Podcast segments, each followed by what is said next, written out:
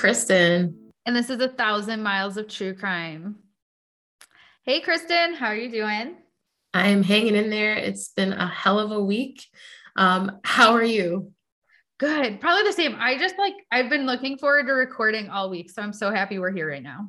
I am too. This is the highlight of my week every time we record, seriously. Well, let me ruin it for you because I I have a rough case. At least it was really rough for me. So I actually have no idea what case you're covering. And we talked about this before. I like these types of surprises. So can you tell me what this episode is about? Yes. So today I'm going to be covering the case of the Lane Bryant shootings. Do you remember this? Vaguely, um, but I know. Did it happen in Illinois? Yeah. So this was a ma- this was a massacre. Let's be real, and it happened in Tinley Park, Illinois, in 2008. So it's a bit of a local case for me. I mean, you're from Illinois, but not from this area. But I know your fiance Pedro is. So are you familiar with it at all? I, I vaguely remember. I'm sure he does. I'm almost positive he remembers. This episode, it does. It like hits close to home. I'm gonna like try to like not get emotional, but I grew up I'd say like 20 minutes from here. So all the victims, I know right where they're from. Like I, have been to their high schools, all those kind of things. And they're, they're all around our age. So it just like really kind of hits close to home. And to be honest, so Carlos, my boyfriend, has a tattoo shop. It's been in Blue Island forever. That's where we're from. And he just moved it to Tinley Park. And so we've been there a lot, like getting the building already and all this stuff. And I couldn't kind of shake it. I couldn't get this shooting out of my head, which is why I wanted to record it because it's like a block away.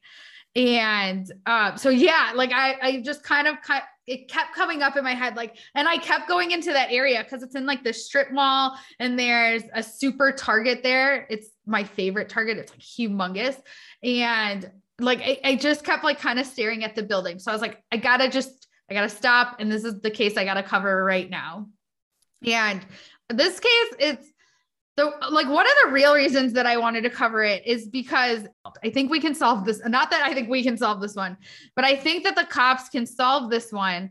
And what made it hard was like some of these other cases that I've done, it's almost like, how, where do you stop the research? Like, there's 18 books on this murder. And this case wasn't like that at all. I mean, it was hard for me to find anything on this case. Like there's no documentaries, there's not like the list of books. Like I was having to like look at books on murders in Chicago kind of thing, and there'd be like two pages on it. Uh, it, it that just kind of broke my heart. I think it needs more attention, and I, I think that's what's probably at this point going to help get it solved. I didn't actually even realize that this case was unsolved. I just assumed it was so old and um, in the media so much, like at that time, that it was solved. So I'm really surprised. And I'm also surprised too that there wasn't a documentary or some other like, you know, short movie about it like there are all these a bunch of these other cases we've covered. So that's that's kind of crazy. Do you have any like knowledge as to why maybe or or like thoughts as to why there aren't any documentaries on it or I I'm actually I'm not sure. I mean, uh, to be honest, I think it was five women were slain in the back of a of a Lane Bryant store. Like to me, that should be huge. And this is how desperate I got. Like not even just for research purposes, but I was just trying to see like like, is this being covered anywhere? And I went on to TikTok. That's like so if you've ever been to like TikTok and like listen to their crime stuff, like you know, for example, if I put JonBenét Ramsey in there, it's gonna be like, okay, I have 19 months worth of content that I can listen to and watch. Probably more. Right. Like, yeah, more probably. Yeah, more, more being added daily. And with this case, there was like, I think there was like seven things on it. Like that was literally it. And then it, and it's the same thing with like YouTube. I, it was only like basically the news podcast, like hardly anyone's covered this. Like comparatively, even to some of these newer cases that we've covered, like this one, I have no idea why it's just not getting the level of attention that I think it could. And I think uh, again, living right here in this area, I probably get more than anybody in like California is seeing or something like that. So I just thought it was important to cover this case. I, I definitely don't think we're to solve it, but I'm just hoping that we can get this like the name out there. We can get this fresh in people's minds again. I know we have a lot of listeners right here in this area. And before it ends, I will definitely give you guys like the number if anybody has any tips or anything like that, because again, we got like this, we just need to get this closed. Well, let's hear more about it. Come on, give it to me. Okay.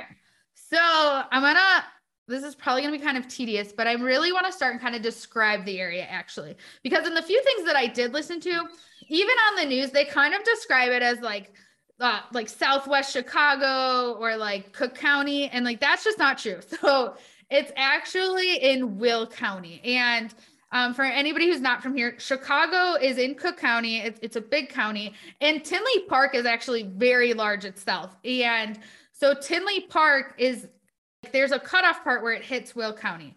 And the reason I'm bringing all of this up is because basically, so like for me right now, I'm like 14, 15 minutes from Tinley Park. To drive to Tinley Park, I would hit like a very populated area with a bunch of stores, even like still to this day. And then I have to like pass a forest preserve, and then there's like a cornfield, and then you get like a little subdivision of houses. So it's not Chicago. Like, let's be real. This is this is the suburbs. This is uh, actually, I want to say the address is around 189th in Harlem. So if you're familiar with that grid system, like that's way out there.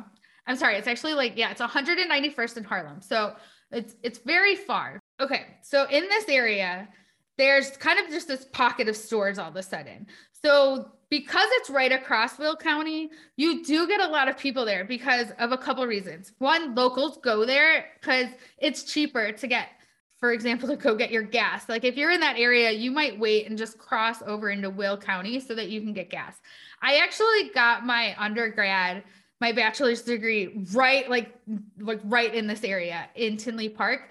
And I would be going to class and people would be like, "Hey, can uh can can you stop at that speedway and pick me up some cigarettes?" Like cuz everything would be cheaper in that county. Cheaper, yeah. I remember that. Right there there's an exit for I 80. So I 80 actually runs from San Francisco all the way to New Jersey. So it's this huge highway. So again, if you're like a truck driver, you know, and you want to stop, you know, like I'm not going to stop in Chicago. Like, so a lot of people will stop in this exit. Or if you're traveling, like it just, it, there's a few hotels. Like it's an easy spot to get off, grab some food, maybe run to a Target if you're on a road trip or something, you need to grab something quickly it's you know you can get there and you can get right back on the highway. So i mean this is problematic when somebody's like leaving a crime scene too because it kind of leaves them a lot of spots where they can quickly dip off to and they can either end up in you know chicago they can end up in indiana all these other places pretty quickly. I mean even wisconsin if you're you're heading that way towards chicago i'm just bringing this all up so you kind of have more of an idea of the area and how there's so many kind of there could be so many different people like right here in this small pocket when I'm also telling you, like, hey, this is the suburbs. This is not Chicago. And also, I think Chicago kind of has a bad rap. Like, that's, we can get into that another day. I feel like Illinois as a whole probably just needs like a rebrand. But like, this, this isn't Chicago. So don't think like, uh, oh, like all the stuff you saw on the news. I mean, so in 2007, so this is the year before, the um, before this mur- this happens. There's no murders at all in all of Tinley Park. There's only 15 robberies. The population is around 56,000 and you know, it's just considered a great p- place to live. The year after it actually wins an award for being one of the best places to live. So, you know, this is really kind of like a peaceful like I don't want to live in Chicago. I don't want to be dealing with any of this situation. The I'll just quickly describe the strip mall. I already mentioned it. It's the Brookside Marketplace. And this was actually built in 2005. So only a couple years before this happened. And they're actually, when this happened, they're still building up parts of it. And then you can imagine putting in this humongous, it's not humongous, but this big sort of area with all of these, um, like these stores, like they're not all filled at this point that's another thing like people kind of when you're reading about it and trying to understand it it does sound kind of secluded and like next to the building next to the lane bryant building those stores were not filled yet. So those are empty buildings. But there's a super target right across the sorry the parking lot. So and again like imagine your target. Now this is a super target. And so to me, it's like it's not as secluded as it sounds until you leave this direct area. And the actual Lane Bryant building, it's in a 23,000 square foot store location. So this is pretty big. This isn't like the tiniest store. Again, it's new. And it, it to me, it's just a little, it, it's a little more crowded than you would expect in that area. Uh, just another quick fact, because I didn't know much about Lane Bryant at all, but it was founded in 1904 by Lena Bryant. And uh, so I think that's pretty cool that a woman was able to start such a successful business back then and she had a storefront right on Fifth Avenue. And then she opened her first store in Chicago in 1919. So they've been in this area for forever. I mean, over 100 years. Good for her. Let's let's dig in. Let's actually get into unfortunately these murders. It's February 2nd, 2008. And if you've been to the Midwest, you know that it's a cold, probably kind of gloomy morning. And it's actually the it's the day before the Super Bowl. And Lane Bryant, they had mailed out a bunch of these flyers talking about a big sale. So they're they're pretty sure, hey, this is this is probably going to be pretty big for us. This is one of our biggest sales. It's going to be busy. And 42 year old Rhoda McFarland, she decides she's actually the manager and she knows, like, hey, that's probably going to be busy. I don't want to leave my poor girls in there getting overworked. It's my day off, but this is big for us.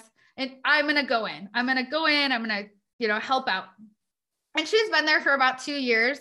So she, you know, she's good with the company. She's actually in the US Air Force. So she's a veteran of military services.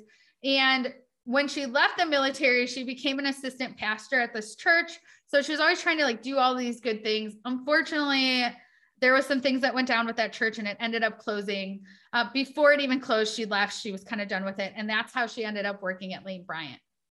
But overall, she's a good person. All the stories I could find from her friends and family, like they were talking about even how she would take her own money and she would buy clothes at the Lane Bryant on discount. And she would like give them to people who were you know in need. And you know for example they have a lot of um like more professional clothing. So there was this one account of this woman who was like really down on her luck. She was trying to turn things around. And then she would go on these interviews and she didn't even she didn't have like nice clothes. So she felt like that was impacting her so she went out, she bought all these really nice clothes for her and like helped her with that interview process. So, you know, so she could better herself. This lady sounds right? like a saint. Yeah. She's, oh my gosh. She is. And so she's helping this other employee, Martha, and the store opens at 10 a.m. So it seems pretty normal, but at 10:08, this man walks in and he he's got some papers in his hands and he says like, "Hey," he tells the employee, "You know, I'm here for a delivery." And they're really confused. Like they don't get deliveries on Saturday. They weren't expecting a delivery. Martha looks at Rhoda and she's like, do, do, you know what this is? Rhoda's like very confused. She's like, let me call over. she calls like the next door over and even asks, like, are you guys expecting a delivery? I'm, I'm not sure why this guy's here. And while this, this is going on, the guy's sort of walking around the store and he's looking up at the ceiling. And it seems like he's now, it seems like, is this guy's looking for cameras or something? And he's in there for a while. He's like, hey, you guys, you got to take this delivery or what? And nobody knows what's going on. And, and while this is going on, two customers walk into the store. You know, obviously they're just shopping, they're looking around, they want to buy some clothes. And finally, this man pulls out a gun and he forces all four of the women, so the two customers and the two employees, into the back room. And he he forces them to basically t- bind each other up with duct tape that he had brought. And then he, so they have their, you know, their arms are behind them. And so he goes and he takes the money from the drawers. He's he's robbing the girls. He's taking the money. And while this is going on, because he's in here for so long, two other customers walk into the store. Oh my gosh. Yeah, he doesn't even like lock the door or anything. And and some speculate so like he maybe he was trying to get more and more customers to come in so that he could rob them as well. But again, he takes these two women in the back, forces them to, you know, he binds them up with this duct tape and has them again down on the ground. So they're all, you know, laying there with their stomachs on the ground. So one of the women, Connie Woolfolk, she's not just going to take this lying down literally and she's a fighter her family talks about like her brother talks about she is a fighter like he wasn't shocked at all that she was being confrontational with this guy and she was going to go down with a fight So something happened. She ends up getting into a fight with him, into an altercation, and he bashes her in the head with the gun. So her face was pretty beat up, uh, but she was able to get blood under her fingernails. So, you know, thankfully they have, they should have DNA. They say they have DNA on this guy uh, because she put up a struggle. Pretty much every source that I found said that the girls' faces were covered with clothes from the, you know, from the store, obviously. But some of them said it was with underwear and it, it wasn't every source. So I don't want to just say it was that. I don't know if this was like just what was around or if this was somehow at all sexually motivated there was one one of the customers one of the women was actually fondled and sort of sexually assaulted you know by the suspect so again i don't know if this was at all motive or like he was just there in the moment uh, no matter what it's horrible i feel like if he goes into the store to rob he he seems like he had more intention to do something more than just rob because he came in there with duct tape. So either he was he came in with duct tape.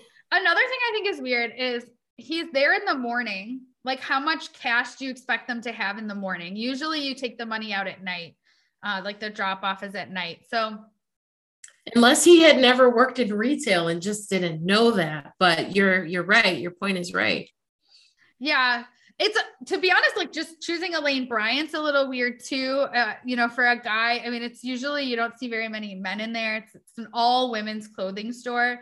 Uh, it's actually a plus size store. So, um, like, I'm not, yeah, I don't know if he had any sort of encounter there. Maybe it was just crime of opportunity. He sees it. Obviously, he's not going to rob the Kmart. He's not, or the Kmart, the Target. Yeah, because you think a Target is going to have more, you know, traffic and stuff like that, but the, the size of the Lane Bryant, it's it's it's not a small Lane Bryant. It's still a fairly large Lane Bryant, right? Like, yeah, exactly. It's yeah. I mean, it's still yeah, it's still pretty big. It's a lot to try to cover. Uh, it's you know, it's also weird that he goes in and he pretends to have a you know what I mean package. Like, yeah. Why, why are you saying you have a delivery at all? Like, I mean, even if you're going in to like look and see if there's cameras and things like that, what like you could just go in and pretend like you're shopping. I mean, you, you know, so that's weird. So some people think, hey, maybe he was, you know, just pretending that he had a package or like that he had this delivery because he needed a way to get into the store. So like maybe he thought the store didn't open till 11 I don't know. It's all this is all speculation. We have no idea. I have no idea why he's here and why he's doing this horrible thing. What day of the week was it on? Did you say Saturday? A Saturday it was a morning? Saturday. I would also assume Saturday is going to be a pretty busy day. Yeah. I don't know. That's that's it. I don't know, man. Let's take a moment. Let's really dig into these poor women, and I want to like try to understand what was going on in their minds. What are what's going on in their lives as they're now laying here on this floor. So I I mentioned Martha. She's 33. She just got divorced and she's just ready to change her life, you know? She's doing everything that she can to succeed. She's working two jobs to try to get through nursing school and you just know she was like so excited to start her life over. Then we have another one of the customers, Carrie Chiuso, and she's she's 33. She's a social worker in Homewood Flossmoor and she loves her students. You know, she worked hard to get there. She was a she went to DePaul, so she got her undergrad from DePaul and then she graduated from Loyola with her master's. Her and her husband were already talking about it in the next couple months they really wanted to start trying for a family. They'd been married for a couple years at this point. You know, she's out shopping in the morning, just enjoying herself. She's actually going to go out with some friends from DePaul, so she wants a cute new outfit. And her, she just knows her husband's just at home waiting for her. Then we have Connie Connie Woolfolk. So I already mentioned her. She's the one who's like not going down without a fight. And she is an amazing mom. She's from Flossmoor. She's got a 16 year old son. And then she has a 10 year old son who has spina bifida. She like spends all of her free time with him. You know, she's she's not ever out doing self-care or anything like that. She's family oriented. She knows family is important. And uh, she's it's like so important to her that she actually leaves her her job. She has a very good job she was doing like finance and com- community development for the department uh for I'm sorry, for for the development department in the village of Park Forest. So she quits that job and she opens up a family mortgage business with her mom. And, you know, she's excited about it. They're going to kill it. But it's right about this time that you think about it, it's 2008. So, right before the bubble. Great time to open up a mortgage business. The house, the, the housing market's taken a crash. And th- this is horrible, but Connie's not going to let that get her down. Like she's she's a fighter. So she goes and she is so she's still trying to make this business work through a recession. And she goes and she gets a, a job at the super Target stocking shelves overnight to make ends meet. Wow. These women were pretty incredible, it sounds like. All of them, yeah. And so, you know, Connie's living with her mom and her kids because again, they're they're gonna make this work. Like they're gonna stick it out together. They're gonna make this work. And you know, she's finally, finally going to take a little time for some self care. She's going to go get her nails done and she's going to go run to Lane Bryant and do a little shopping. And, and this is finally like her time. And now she's got to deal with this. Now, now, she's walking into this. Like, come on. Let's move on to Sarah Szafranski. Sarah's living her best life, Kristen. So she's 22. She's just got her degree in finance, which is not an easy major, from Northern Illinois University. I love NIU. I actually, this is where I started school. took a lot of schools for me to actually graduate. I feel like I was doing an Illinois tour for a while, but in all of those schools, the best friends that I made and the coolest people I met were at NIU. So I could just feel her excitement. You know what I mean? She's so excited. She's just graduated. I think 22 is a, you know, that's a young age to graduate with a finance degree. That's very young. She's got her head on her shoulders.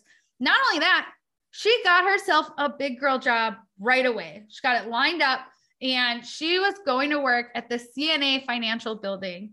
So, CNA Financial in Chicago you know, that was just a big deal for her. I'm sure that's like a great job to land right out of school. So, what's she going to do? She's going to go out and she's going to find that perfect outfit for the first day. So, that's what she's there doing is looking for work clothes for her new job. So, I mean, I just feel like literally her life's about to start. She's so excited and bam, she, she now she's got to deal with this guy. And so, our last customer is Jenny Lynn Bishop. And Jenny Lynn is an intensive care unit nurse. So you know she's tough. And she has three young kids. She'd actually just given birth six months ago before this. And she's the only one who's not actually from around here. So she's from South Bend, Indiana, which isn't that far. Her husband, Brian Bishop, he's in town for some business. I think he's in for a conference, which makes sense. Tinley Park actually has a pretty big conference center. You know, with those three kids, she was like jumping at the opportunity. She was like, Yeah, I'll come with you to your business conference. Well, you're off working. I'm going to go enjoy myself. So I'm just like imagining that, you know, come on. This is like, she's gonna, she has the whole day to herself without the three kids. And she had just turned 34 five days before this. So somebody gave her a Lane Bryant gift card. Oh my gosh. I feel honestly, I feel so bad for that person because you know that person. Oh yeah, there's um there's got to be some guilt there. I mean, it's it, it's it shouldn't be guilt, but you, you know you know it's there. Totally. Absolutely not. But i yes i don't i don't think that person should feel guilty at all. They have nothing to feel guilty for but i'm sure that person's beating themselves up because i feel like i would be. And but honestly they probably got her lane bryant because you know that's like her that's probably one of her favorite stores. And I can imagine that if I had the day off in a town that's not mine, I would want to like go to my favorite store. And it's, you know, this is like a big, shiny new one too. So uh, I'm sure the other thing is like, you have two kids. I'm sure you know how this is. Sometimes, like, just like getting to go to Target by myself or like anywhere by myself, it's just, I never appreciated it before.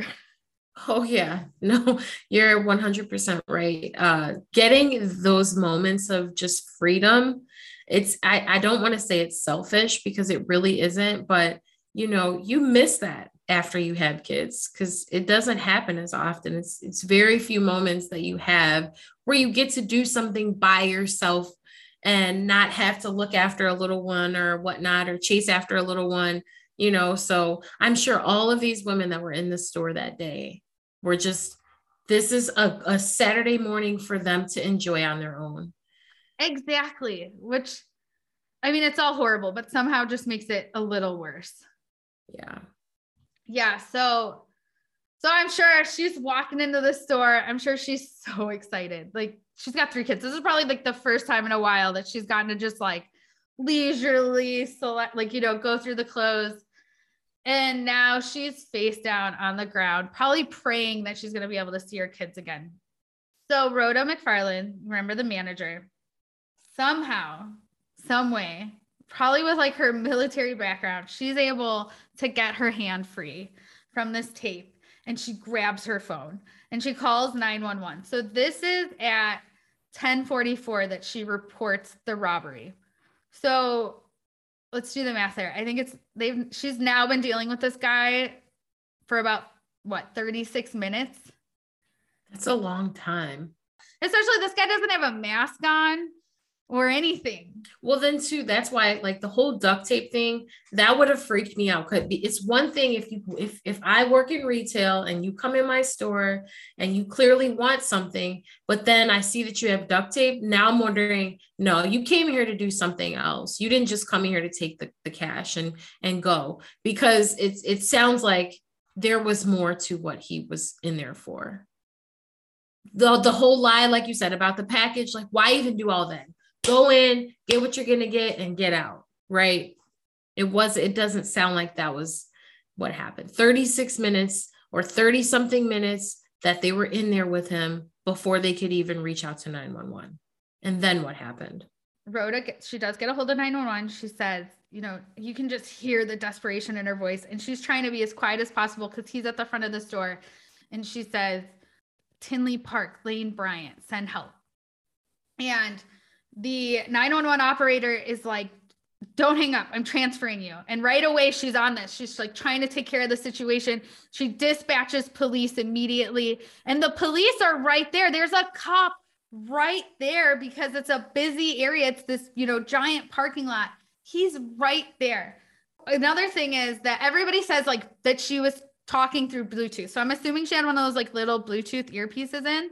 And so so the guy comes in the back and he ends up hearing he still ends up hearing even though it's the bluetooth headset he hears the 911 operator and he knows like it's done. The the cops are on their way. He's obviously furious. But like imagine being those girls. You like you hear the sirens in the background. I mean i'm sure you're like terrified but you like it to me it would almost give me like that little glimpse of hope like helps on the way this is about to end. You know someone's gonna come save me right? Right. This guy's furious. He has no other plan out and he's not gonna get caught. He's not gonna have these women uh, be able to like describe him. So what does he do? He shoots rhoda right in the head right in the forehead oh my gosh right there. Then he proceeds to shoot the other five women in the back of the head. Then the man just walks out of the front door, never to be seen again. The cops get there within two minutes of the call being placed. Within two minutes, there's somebody on site. And he walks in there and he just finds these poor women laying there dead. Oh my gosh. Yeah. And Lane Bryant doesn't have any video footage. So later on from another store, they are going to be able to get some video footage, but all they see, and it's very blurry. This is like, it's too far away. There's no way they're getting license plates or anything, but they strangely do find that right around the time that this guy's leaving, there's a dark sedan and a large SUV both of these vehicles pull up right before the shooting and then they leave immediately after. There is speculation that maybe these were like the lookouts and like the getaway car and that he jumped into one of these and they booked. What do you think about that? It's hard to say because, again, like you said, it's 2008. You know, he goes into the store. I just I can't believe that if they arrived two minutes after she made that call and was on the phone with the dispatcher, he had to have been working with someone else, or there had to have been someone like waiting for him to pick him up. How could he have left on foot if they got there that quickly? And then two, like is is do you had you listened to the recording of the 911 call of her on the phone with the dispatcher? So they only released a clip, but yeah, I mean you can you can hear like the first part of the clip. You can hear him yelling. I don't know what he's yelling about, but he's yelling at the front of the store. Why is he at the front of the store? They're all bound up and taped up. What like what what what was his real plan? You know? Ashley, I don't know, but that's horrible. I feel like there's no way he could have left on foot if the police arrived that quickly and the police were already basically super close to this location when the call came in anyways. Like there was an officer already pretty much on the premises. Yeah and okay so we've been pretty rough on law enforcement lately. Oh yeah but i mean there's good like there just like there are bad right? So i really think like everything that i could find like i truly 100% believe that the Tinley Park police did everything they possibly could. And there was no egos involved. They were like raising their hand. Anybody want to come help? We'll take all the help they can get. They got help from like eight different towns around, including Chicago. Chicago stepped up and helped. Like they've solved a few murders in their day. Like this was taken very seriously. Immediately did everything possible they could. Chicago brought in a helicopter. So there's helicopters going around looking for him. They had cops going, you know, in the area, door to door, like house to house. They were in every single store in the area. Did they have any description of what this man looked like? And then, too, I mean, they, Tinley probably didn't want this blemish of uh, five murders on their, you know what I'm saying? Like, oh, yeah. Like Tinley Park has put up so much money over the years trying to solve this. Like, they take this, they want this solved, obviously, for obvious reasons. But like, I feel like they're not really trying to like brush it under the rug either. Like, they're, you know, continuously trying to kind of bring this into light and try to do whatever they can to get somebody to come forward. Is this case still open? Like, or is it considered a cold case? So it's actually still open. There's always been somebody assigned to it, but it got a little more news coverage the so it got you know more news coverage when it hit 10 years. Now we're at 14 years but right around the 14 year mark they actually assigned two new investigators to it. So they were able to get the word out you know more doing that. Like they put out a press release and then like thankfully the news covered it again. And you know so there are fresh eyes on it and there's always been somebody working on this case no description or is there a description of what the assailant looks like there's description let me let me tell you a little more uh, about kind of what's going on let me actually tell you another quick sad story um, so we mentioned uh, carrie so carrie was the one that you know her husband was at home waiting for her and so this got picked up by news and everything so quickly that he's sitting at home and he's like, Where's my wife? Like, she should have been home by now. I'm sure he's thinking, like, God, how much is she spending? And he actually sees her on the he doesn't see her but he sees the situation on the news. And he sees her for sure her car sitting right in front of the store on all the news. So he has to just go he goes straight to the tinley park police department. And that's how he finds out that his wife was murdered. So that night the police chief michael o'connell he made a statement and he said that they were confident that the suspect was no longer in the area that they've done a very thorough search and that that they were confident, you know, he's not in this direct vicinity. They also stated that there were no survi- survivors.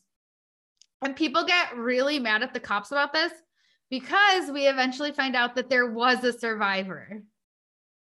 So, who was the survivor? Martha, Martha, that I, I keep talking about. So when the cops get there, they find that there was one victim that survived. So that's why I don't have her full name or anything. And they keep it, you know, very secret because she was also shot in the back of the head. She just so happened to move right as it was happening. And somehow it like it raised her neck. And So when they got there, she was the only survivor. And she ended up only spending, not only, but she ended up spending 24 hours in the hospital and was able to go home. So I hope that means that she really wasn't like hurt too bad. And she's been extremely helpful. Like the police say she's extremely helpful. She gave as much information as she possibly could. She's still always trying to help them any any possible way that they can but they've never released her identity and they didn't come out right away and say that she even existed for like a couple of reasons like they were really afraid because they didn't know who this guy is they didn't know what he was capable of they were afraid he was going to come back and try to attack her because she was basically the only person that that could identify him exactly like it's the only person they don't have him on camera or anything and her memory thankfully he actually came up and talked to her first because she was working there she was right. the employees. So she provides this amazing description and, you know, she's doing anything that she can to, you know, try to get this solved. The other thing is, so I'll go into his description, what she said, but so she's the one who confirms that they could hear the sirens in the background before the shooting started. Which tells you a couple things that it all escalated that quickly that he was just like well i have no other options. I'm going to shoot all these women. And also that like they could hear the sirens in the background they had to have either i mean either you have that thought of like oh this is really about to escalate or you think like i would assume like just go like go you got the money. Right. Why kill all these women? I also like is it is it is that what the officers are supposed to do in a situation like this? I mean i don't know if the call that was made to the 911 dispatcher but i would think if i am you know performing a robbery and then i hear sirens i'm going to be you know i'm going to escalate to that next level right so is that what maybe triggered him should they have not have used the sirens would that have maybe prevented him from killing these women if they had a, kind of gone in silently. Well, um, okay. Honestly, not an expert, don't know protocol, but and I haven't heard the whole 911 call, obviously, but I'm pretty sure that the 911 operator knew that he knew that that she had called 911 because they, they the, the, cops do say that that like that he knew that 911 was called and that they were on their way. So i don't know if maybe that was like hey maybe it is a deterrent. Maybe if he hears we're like right around the corner that he'll just book um or flee right or flee I, I don't know i also assume there's probably different protocols when you have hostage situations and, and things like that so honestly I don't think that the cop hearing the sirens had anything to do with it. Like, I really think he knew the cops were coming. Uh, a lot of people, the internet's a horrible place. Reddit's even worse. Don't go there. But um, people are horrible about Rhoda and saying like basically like almost like she got them killed because she called the cops. But like this guy wasn't. Are leaving. you serious? Yeah. Are you serious? Yes, yes, yes. We there's an expert in everything on the internet, and there's a hater for everything. But it, it was disgusting because, in my opinion, again, this isn't like he's quickly leaving. Like he's been there for over 30 minutes. Like this is literally her only shot for one. For two, she has military background. And I'm not saying that that makes you like an end all expert on situations, but like she has far more training than I do. Like if she thought that like this was her only chance to save herself and these women, like I think that was, I'm sure, the best thing she could have done. Decision. Yeah, it was the best decision. And to be honest, I because he was there for so long and he didn't have a mask on and all these things, like I don't see the situation changing. Yeah. I mean, she had no idea what his motives were, but she took her opportunity like like anyone. I think anyone if you're in that situation, you're going to try to save your own life. Yeah. And it's not like she was like on the phone really loud like, "Hey." No. Like, she was trying to be discreet. Like she was doing everything she could to save herself and those other women. And shame wow. on you, people who think on Reddit. That's awful. Yeah. That's awful. And then too, she's she's not even alive. She lost her life. Right. Like, and it's just one of those like woulda, shoulda, coulda situations. Like you've never been in that situation. You don't know what she was going through. And again, wow. I still don't see how that situation was going to change any differently. You know, this was this wasn't your standard quick robbery. But let's talk about this gunman. I hate this guy so much. So it does frustrate me. They, I mean, they they have DNA. So supposedly, you know, it was under her nails. They have it in a couple other spots. They're confident that the the, the DNA under her nails was his. They don't know who it was, but they also have again the audio from the 911 call. And then cops released this description. And it says that he is a black male between 25 and 35. He's between 9'2 and 6'2. And then, and that's in feet. Wait, wait, he's between what? Oh my God, did I just say that wrong? I'm so sorry. I was like, wait, he's how he's a giant. There's a giant running through Tinley Park. How can they not find this? Guy? He should be right. He should be easy to find. Okay. So I'm go go again. Repeat that. I'm sorry. I'm like I need to hear that again. Let's let's start over. So he is a black male between the ages of 25 and 35, and he's between 5'9 and 6'2. So six feet, two inches tall, and he's between 200 to 230 pounds. I think it can be difficult to tell because again, this is February. He's got like a big, huge puffy coat on and he's got so he has this very distinctive hairstyle that I think personally would make him stand out a little more, especially like in 2008. This wasn't like a huge hairstyle, wasn't super popular, but he has four cornrows in, and they're they're like big, puffy because there's only four. And then in the front of his hair, he has this braid with green beads at the bottom of it that was not a trend in 2008. No, it was not. At least not that I recall. That's what I'm saying. Like it's not like you have yeah. like rainbow hair, but still, I think that's yeah. like a very unique hairstyle. I'm pretty sure that if you knew this guy, you heard that hairstyle and you were like, I know who did it. I yeah, or I have a I have a good idea. Like that's a pretty distinctive hairstyle. And they even went to like all of the, you know, the the hair places in the area to try to see if anybody had done this and everyone's like no i haven't seen this before so you know he doesn't have any visible scars or tattoos this hairstyle is like really the best way we have to identify him I guess that he had a, a very puffy coat on and he had a skull cap but nothing covering his face and then he did have on very flashy pants. He had on some G unit pants. So do you remember when they would do like the G in like the rhinestones? Yeah. So he had that on. So I mean, at least he came well dressed, I guess, to to do this. Those are pretty common things to wear in 2008. I think if anything's gonna give this guy away, it's really that hairstyle. I agree.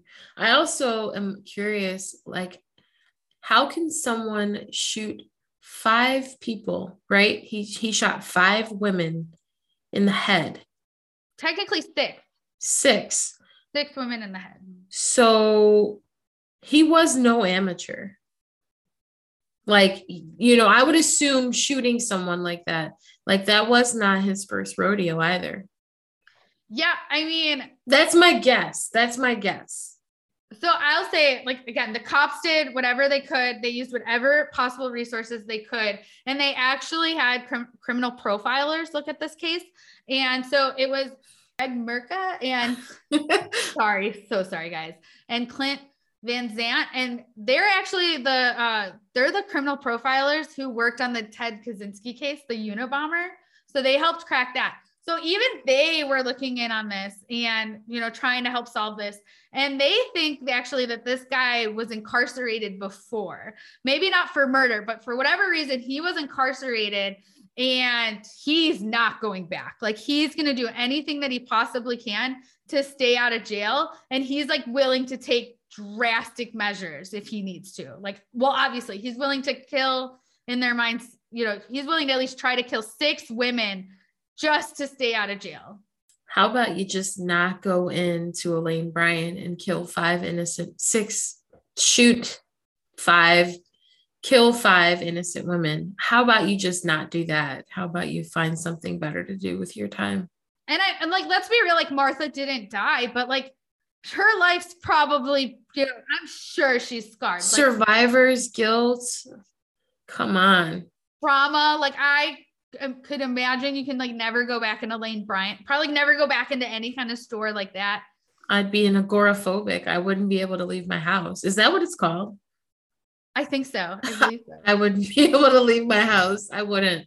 Yeah. I mean, we don't know how she's doing. I really pray that she's doing well. I mean, it sounds like she's a really strong woman, but still like nobody should nobody should be put in that situation where they have to find out how strong they are surviving that. Right. So these profilers, they do say too, they, they think this guy is, you know, like I said, he's dangerous. He'll do anything to not get out of jail. And that means that they think that he's eventually someone's going to know who this is, right? Like they're going to recognize the hairstyle. Maybe he's got a new girlfriend. He gets a little chatty. And like they're making it clear, like this guy will kill again to not end up in jail over this. So, like, if he has a girlfriend or something, I pray she just keeps her mouth shut, I guess. I don't know. But they get like they even say he'll kill a relative. Like, like this guy would probably kill his mom to stay out of jail. Just 100% ruthless. Just yeah. Ruthless. Just to be clear, they said a relative. They didn't say his mom, but but this guy's an asshole, so he probably would. The cops actually, they even take the footage. Like NASA ends up looking at the video footage and they try to like, you know, make it as clear as possible to hopefully see the license plate or something. Like even NASA couldn't get this. But over time, some more theories they do kind of surface. The main one that I'm seeing, this is like the main one online, is the theory is that it's not even a man, that it's actually a woman. I wish I'd, I should have pulled up the picture for you before we started recording, but so they say he has like a more feminine face and that he, when you actually hear him on the recording, they say it's like a little more high pitched than you would expect from a man. And somebody like in a couple of reports it actually said that he even had like manicured fingers. Not saying that like it was like painted pink or anything like that but like like he had you know maybe gotten a manicure recently. So a lot of people kind of point to that as to like saying that he's a female. Uh, like i've seen all the pictures. I, I, mean i've seen everything that i can and like uh, to me I, i'm not seeing it. That like i'm not saying that it, it could go either way but you know what i mean? This isn't like oh, that's a woman. You know what I mean?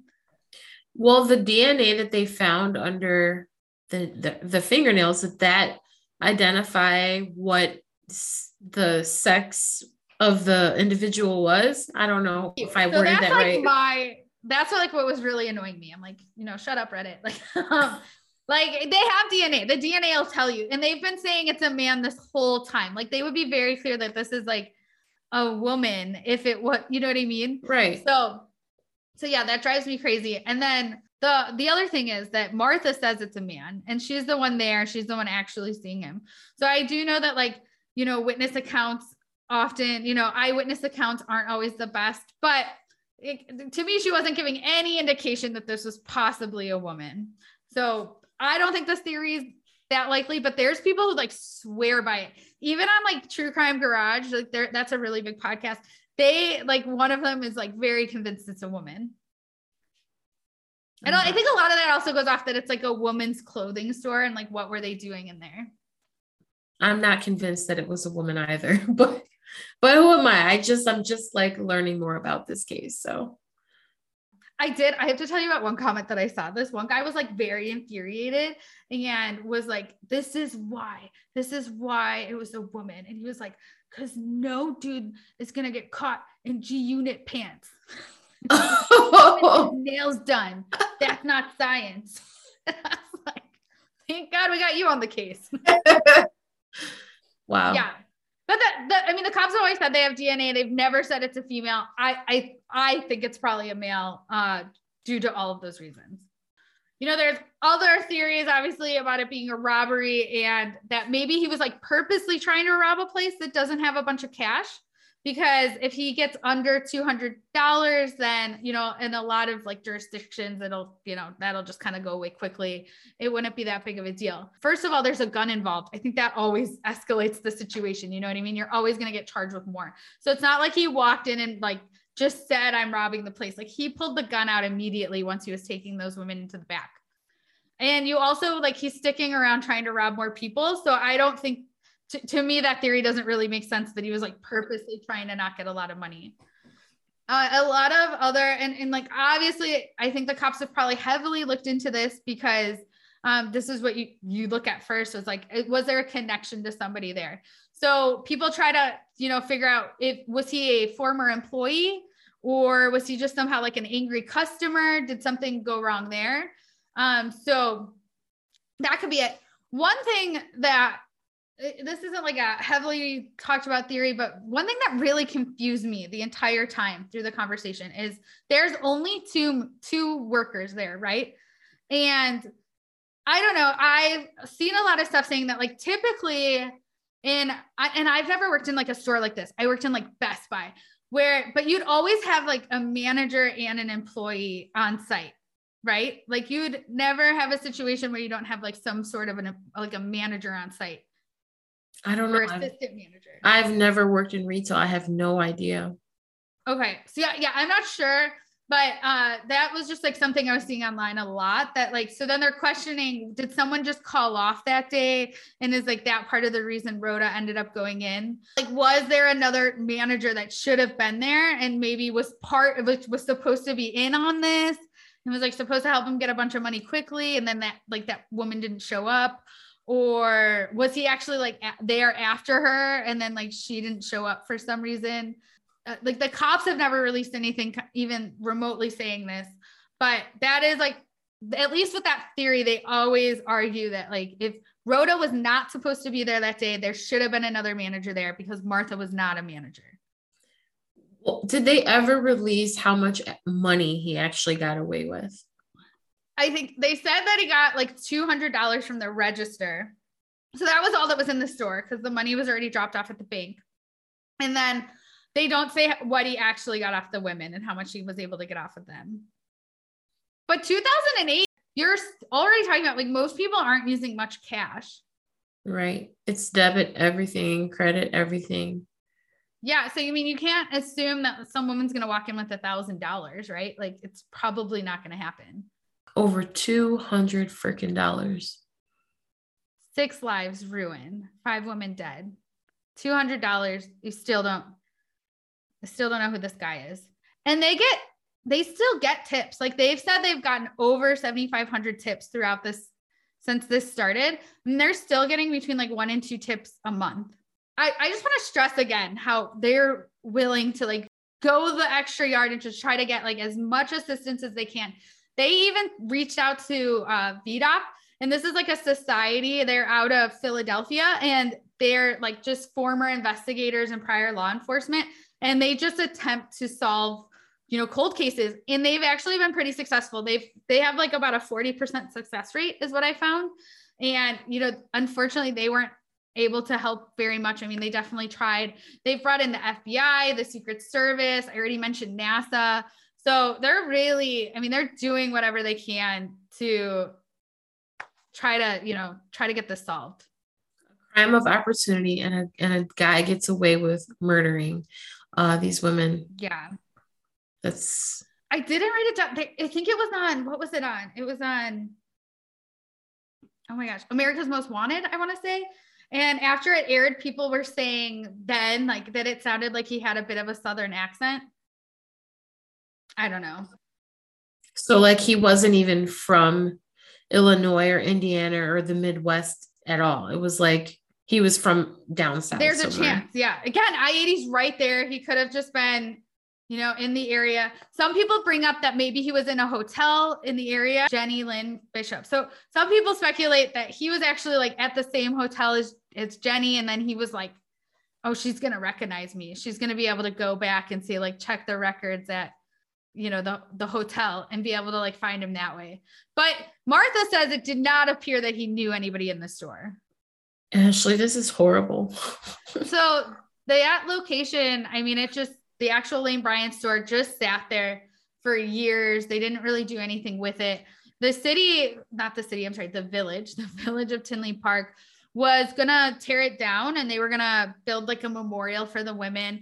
And they talked to the family, and I'm not sure why, but the families really didn't want to go that route.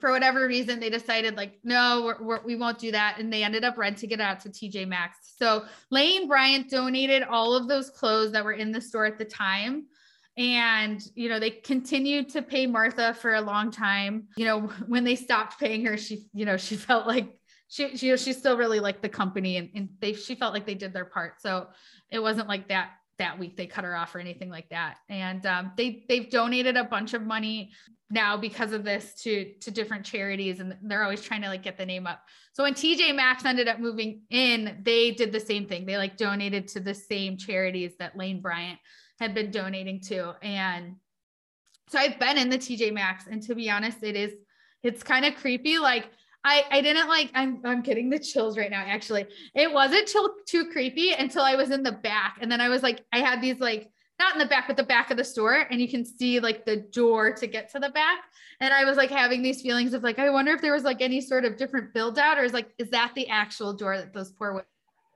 Oh, I man. would love, I should have tried to talk to some of the employees. Like, I couldn't imagine going into that back room. Like, I'm sure like if you believe in ghosts like that would be a haunted place i feel. Like i would be very angry and still haunting the place if someone shot me like that.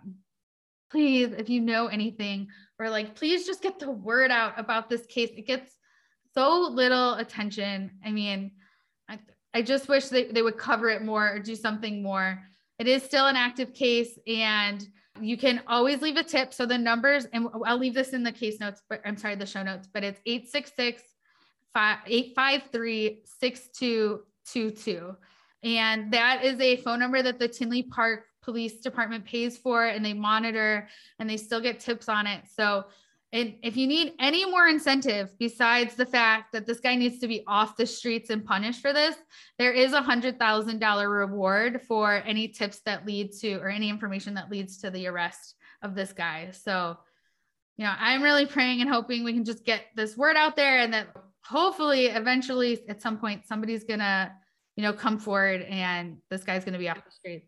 Yeah I, he needs to be caught. This is awful.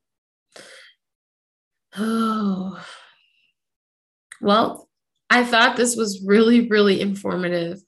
Sad and heartbreaking because those women lost their lives and their families and loved ones are without them now but i think by you sharing the information of the tip line and stuff hopefully get some traction and maybe they'll solve this case.